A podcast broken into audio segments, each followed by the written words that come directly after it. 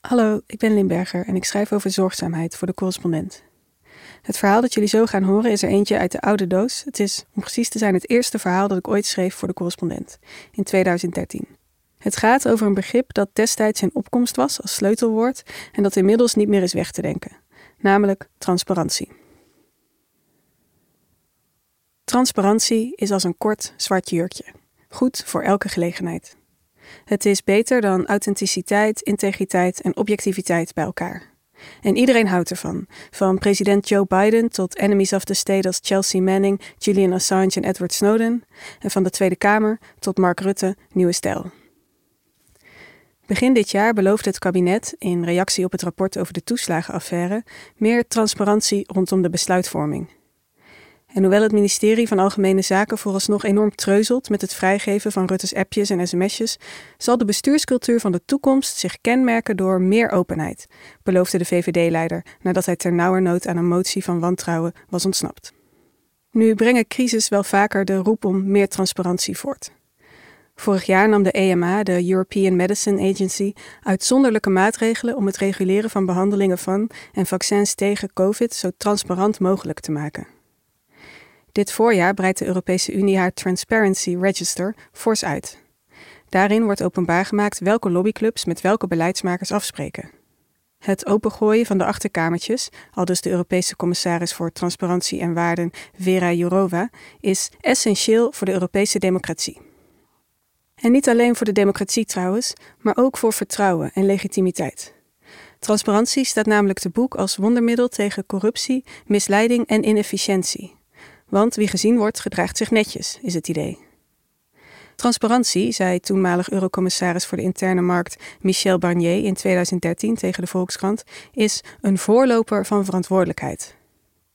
Volgens de man die Europa's financiële markten na de kredietcrisis in de gaten ging houden, leidt transparantie tot moraal. Zoals de organisatiedeskundige Erna Scholtes bijna tien jaar geleden in haar proefschrift liet zien, is het gebruik van de termen transparant en transparantie in Nederlandse dagbladen en Tweede Kamerstukken sterk toegenomen sinds negentien vijfennegentig. De opmars van transparantie als sleutelwoord is dus al een kwart eeuw aan de gang. Waar komt ze vandaan? En wat zien we in de onvoorwaardelijke bejubeling ervan over het hoofd? Transpareren in het Latijn betekent doorschijnen. En door iets dat doorschijnt, dat licht doorlaat, kan je heen kijken.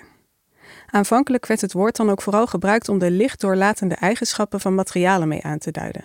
Glas is een transparant materiaal, textiel soms ook, handig om vitrages van te maken of lingerie.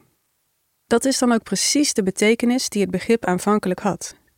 Een aankondiging uit achttien vierenzestig in de Nieuwe Rotterdamse Courant van een salon der variété in de Lombardstraat ter ere van het vijfentwintigjarig huwelijk van het koningspaar en ter herinnering aan de slag van Waterloo, vermeldt dat de feestruimte prachtig gestoffeerd zal zijn met schilderstukken, deviezen en transparantie.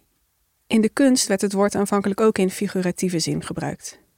De Tijd heeft het in een kunstbespreking uit negentien dertien over een karakteristieke Albert Kuip die van grote transparantie is. De Leeuwarder Courant gebruikt het woord vijftig jaar later in een nieuwsbericht over een nieuw soort glas. Pas halverwege de jaren negentig van de vorige eeuw kreeg transparantie ook betekenis buiten het domein van mode, kunst en raambedekking. Namelijk in dat van politiek en bedrijfsleven.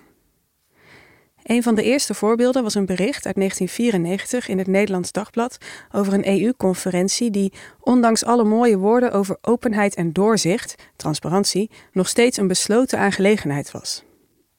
Het idee dat transparantie een goede zaak is, omdat het ervoor zorgt dat machthebbers controleerbaar zijn en daarmee eerder geneigd uit naam van het volk te handelen, is wel een stuk ouder dan dat. Wat vanaf de jaren negentig transparantie ging heten, werd voor die tijd meestal openheid of openbaarheid genoemd. En voor de eerste theorieën daarover kan je, zoals meestal eigenlijk, terug naar de oude Grieken.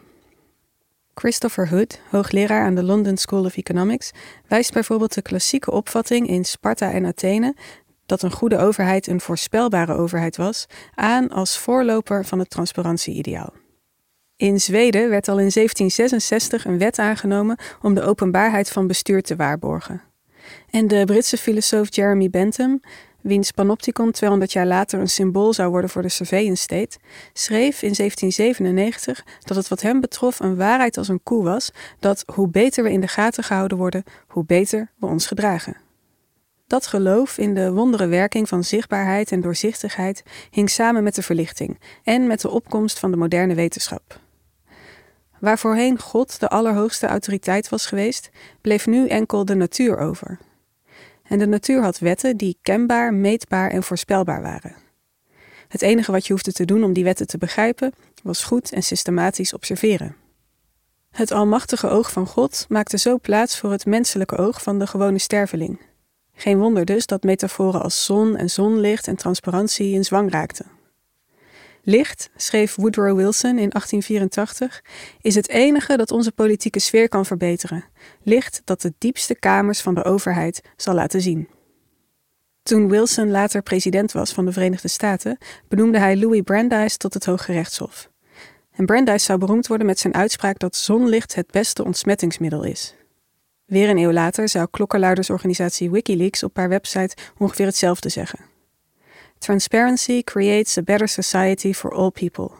Better scrutiny leads to reduced corruption and stronger democracy in all society's institutions, including government, corporations and other organizations. Tijdens de twee wereldoorlogen verstomde het pleidooi voor transparantie een beetje. Mensen hadden wel wat anders aan hun hoofd en bovendien moest je er met al dat gespioneer niet aan denken de vijand een handje te helpen. In de conformistische jaren vijftig leek het ook niet echt een thema te zijn, maar in de woelige jaren zestig nam het streven naar openheid opnieuw een vlucht. Met name in de Verenigde Staten, die destijds in het teken stonden van de burgerrechtenbeweging en burgerparticipatie. De hernieuwde belangstelling voor transparantie als democratiserend middel uitte zich in de oprichting van organisaties als Human Rights Watch, die gegevens over mensenrechtenschendingen verzamelden en publiceerden.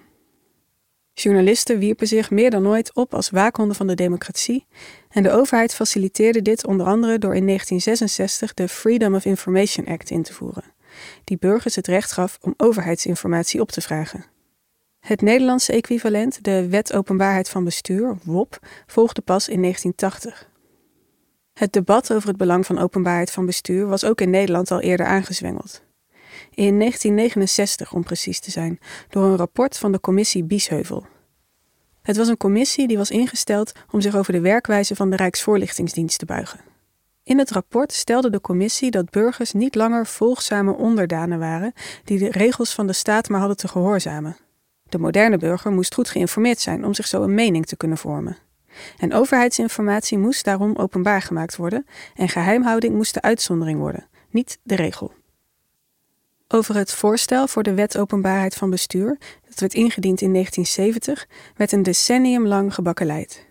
Een jaar nadat de wet eindelijk was aangenomen, concludeerde een evaluatiecommissie teleurgesteld dat burgers nog maar weinig gebruik maakten van de wet en dat de overheid zich vooral defensief had opgesteld. De W O B stelde burgers weliswaar in staat overheidsinformatie op te vragen, maar de overheid openbaarde alleen die informatie waarom gevraagd werd en aan die burgers die daarom vroegen. En veertig jaar later is de W O B nog steeds niet zaligmakend. Al was het maar omdat de overheid het recht heeft een verzoek te weigeren of om zoveel tekst zwart te lakken dat precies het tegenovergestelde van transparantie wordt bereikt. Niet gek dus dat de nationale ombudsman er in tweeduizend dertien zelfs voor pleitte om de wet maar helemaal af te schaffen en gewoon alle informatie voor iedereen openbaar te maken. Dat openbaarheid en openheid van bestuur halverwege de jaren negentig in transparantie veranderde, had te maken met de opkomst en uitbreiding van internationale organisaties met Engels als voertaal, zoals de Europese Unie en het in negentien drieënnegentig opgerichte Transparency International. Laatstgenoemde verzamelde en publiceerde gegevens over corruptie om die corruptie vervolgens de wereld uit te helpen. Een jaar eerder was de E U tot de conclusie gekomen dat het pan-Europese project alleen zou slagen als het legitimiteit had bij burgers. En hiervoor was transparency nodig. Zo vermeldde het verdrag van Maastricht dat transparency of the decision-making process strengthens the democratic nature of the institutions and the public's confidence in the administration. Ook voor lidstaten en donoren van andere internationale organisaties, zoals het Internationaal Monetair Fonds en de Organisatie voor Economische Samenwerking en Ontwikkeling, werd transparantie over waar en hoe hun geld werd besteed een vereiste. In nieuwsberichten over deze organisaties vertaalden Nederlandse media het Engelse woord letterlijk met transparantie. en in het begin volgde dan vaak nog een uitleg tussen haakjes. Dit wil zeggen doorzichtigheid van bestuur. Maar al gauw stond het begrip op zichzelf. En nu lijkt het verschil tussen openheid en transparantie misschien slechts een taalkwestie, maar het verschil is groter dan dat. Want waar openheid en openbaarheid een handelswijze aanduiden, is transparantie een permanente eigenschap, een staat van zijn, met handelingen die daar als vanzelf uit voortvloeien. Het verlangen naar een kenbare overheid en naar kenbare instituten en bedrijven werd zo dus plots een stuk radicaler. Wat een huis was geweest waarvan de deuren en ramen open konden, was nu een huis van glas. De sinds de jaren negentig toegenomen populariteit van transparantie kan je op verschillende manieren verklaren. Erna Scholtes zet in haar proefschrift een aantal aanjagers van transparantie op een rij. Ze noemt onder meer de technologische ontwikkelingen die het delen en openbaren van informatie gemakkelijker maken, microfilm in de jaren zeventig, het internet nu, en ook de eerder genoemde opkomst van internationale organisaties. En incidenten, zoals de bouwfraude, waaraan een gebrek aan transparantie ten grondslag lag. De vriendelijke verklaring voor het feit dat overheden, semi-publieke instellingen zoals ziekenhuizen en grote bedrijven zich tegenwoordig graag als transparant afficheren, is dan ook dat burgers en consumenten eindelijk serieus genomen worden. Een cynicus ziet in de belofte van transparantie eerder opportunisme. Zeker nu tegenwoordig het vertrouwen van burgers en consumenten in overheden en multinationals afneemt, kunnen de laatstgenoemden niets anders dan transparantie beloven. Maar het gevolg is transparantie met een hoop mitsen en maren, zoals bijvoorbeeld het gemopper over de W O P laat zien. Door de haast automatische manier waarop transparantie wordt geopperd als oplossing of doel, zou je haast vergeten dat er ook best wat tegenin valt te brengen. Grappig genoeg komen zulke argumenten vaak uit Amerika, het land dat voorop liep in de mondiale transparantiebeweging. Neem Aaron Swartz, een internetactivist die in tweeduizend dertien stierf aan suïcide. Wees sceptisch wanneer iemand transparantie in de mond neemt, schreef hij een paar jaar eerder op zijn blog. Transparantie kan namelijk prima gebruikt worden om verantwoordelijkheid te ontduiken. Als voorbeeld noemde Swartz de reactie van de Amerikaanse overheid op de verontwaardiging die na de Watergate-affaire was ontstaan, over de grote bedragen die bedrijven aan politici betaalden. In plaats van zulke praktijken te verbieden, eiste de overheid simpelweg dat politici bij moesten houden van wie ze geld kregen en dat ze een verslag daarover voor het publiek toegankelijk moesten maken, schreef Swartz. Met andere woorden, in plaats van het probleem op te lossen, verleg je het naar de burger. Een burger die, aldus Swartz, de tijd noch de capaciteiten heeft om dit soort vraagstukken te onderzoeken en laat staan om er iets aan te doen. Dat transparantie in de praktijk minder helder en haalbaar is dan de theorie belooft, lezen we ook in het boek Secrets: On the Ethics of Concealment and Revelation van de Amerikaanse filosoof Sissela Bok. Bok herinnert haar lezers eraan dat Woodrow Wilson, eenmaal president van de V S, bij lange na niet in de buurt kwam van het ideaal van complete openheid waar hij zo voor had gepleit. Wilson hield bijvoorbeeld al snel op met de tweewekelijkse persconferenties die hij bij zijn aantreden had ingesteld. En in negentien zeventien introduceerde hij met de oprichting van de Committee on Public Information zelfs overheidscensuur voor de pers. Dat valt Wilson niet aan te rekenen, schrijft Bok. Overheden hebben nu eenmaal een zekere mate van geheimhouding nodig om tot beslissingen te kunnen komen. Maar transparantie kan ook gebruikt worden om onrecht te doen of om de publieke opinie te manipuleren. Neem het lekken van persoonlijke informatie over politieke tegenstanders of van documenten om in gang zijnde onderhandelingen te saboteren. Als extreem voorbeeld van overheidsmanipulatie door openbaarheid noemt Bok het showproces, waarin geweld en misleiding worden ingezet om in alle openbaarheid een gewenst doel te bereiken. Zoals Swartz en Bok laten zien, is transparantie verre van neutraal en ook lang niet altijd effectief. Het begrip is vaag genoeg om op allerlei verschillende manieren in te kleuren.